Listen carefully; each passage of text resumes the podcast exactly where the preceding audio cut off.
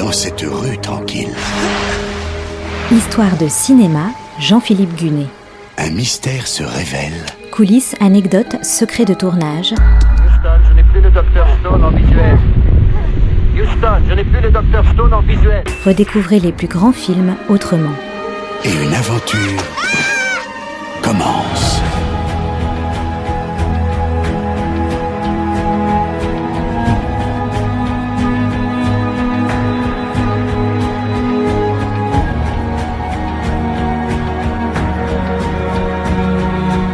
La semaine dernière, je vous avais raconté la jeunesse de Heat, le polar grandiose de Michael Mann. Il raconte la traque d'un as des braquages par un lieutenant de police surmotivé, un projet que le cinéaste avait écrit dès 1979, dont il avait sorti une première version pour la télé en 1989, intitulée LA Takedown. Mais cette version ne satisfait le cinéaste qu'à moitié. Au milieu des années 90, après le dernier des Mohicans, il reprend son scénario, le réécrit, l'étoffe. Et cette fois, il le dessine au cinéma et le film dure 2h50.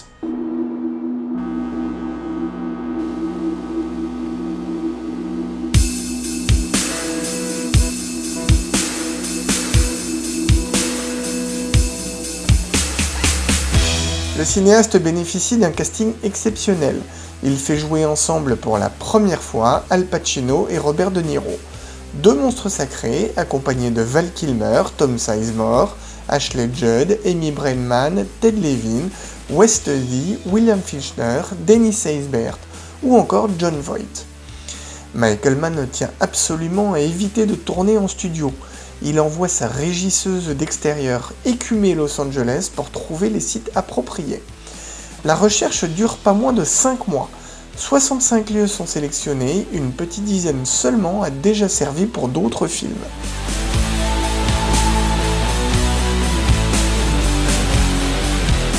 Le tournage de Heat démarre en février 1995, il dure 107 jours jusqu'en juillet.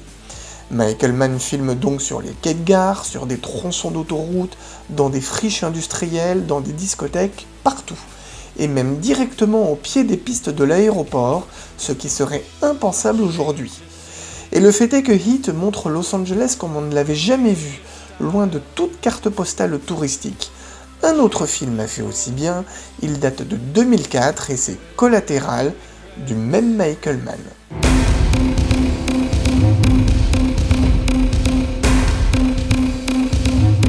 La scène mythique où Al Pacino et Robert De Niro sont face à face à la même table est tournée dans un vrai restaurant à Beverly Hills.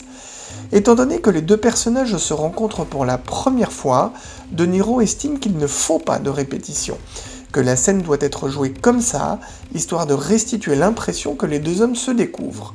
En voici un extrait où Al Pacino explique à De Niro que même s'ils se sont rencontrés, il n'hésitera pas à le descendre si c'est la seule manière de le neutraliser. And now that we've been face to face, if I'm there and I gotta put you away, I won't like it. But I'll tell you, if it's between you and some poor bastard whose wife you're gonna turn into a widow, brother, you are going down. Michael Mann est tout de suite d'accord pour ne pas faire de répétition. Il tourne la scène avec deux caméras et depuis, de nombreux touristes viennent dans ce restaurant pour demander la table où Al Pacino et Robert De Niro étaient assis. L'autre scène mythique, c'est bien sûr l'incroyable fusillade. Elle est tournée en 10 jours au cœur de Los Angeles, à Downtown, au milieu des gratte-ciels. Impossible bien sûr de bloquer le centre-ville pendant aussi longtemps. Du coup, le tournage de la séquence se fait sur 5 week-ends successifs. Le plus impressionnant dans cette scène, c'est le son.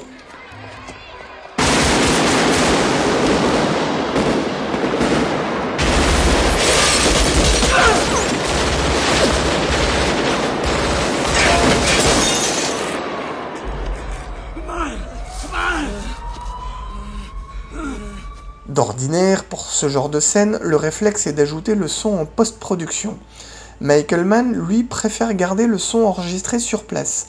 Il apporte un soin tout particulier au placement des micros. La hauteur des gratte-ciel crée un effet de résonance et c'est ça qui rend le son impressionnant. Pour chaque prise, entre 800 et 1000 balles à blanc sont tirées.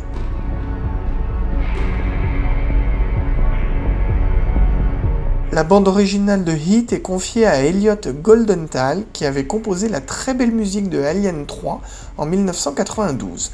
Michael Mann y ajoute des morceaux des Passengers, de Brian Eno et de Moby.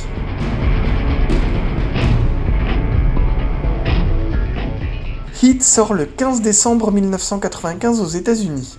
Le succès est au rendez-vous. Le film engrange 67 millions de dollars sur le seul territoire américain, ce qui lui permet d'amortir son budget évalué à 60 millions.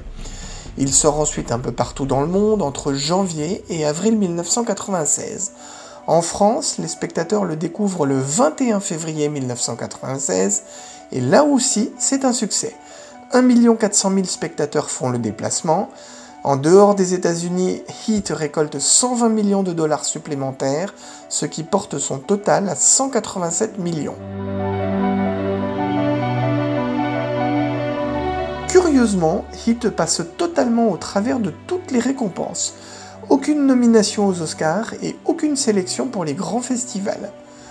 Aujourd'hui, je pourrais avoir envie de dire que cette absence de prix est une grosse injustice, mais finalement, la question est secondaire. 24 ans après sa sortie, Heat est resté comme un des meilleurs polars du cinéma contemporain, un film affûté comme un rasoir et toujours aussi puissant.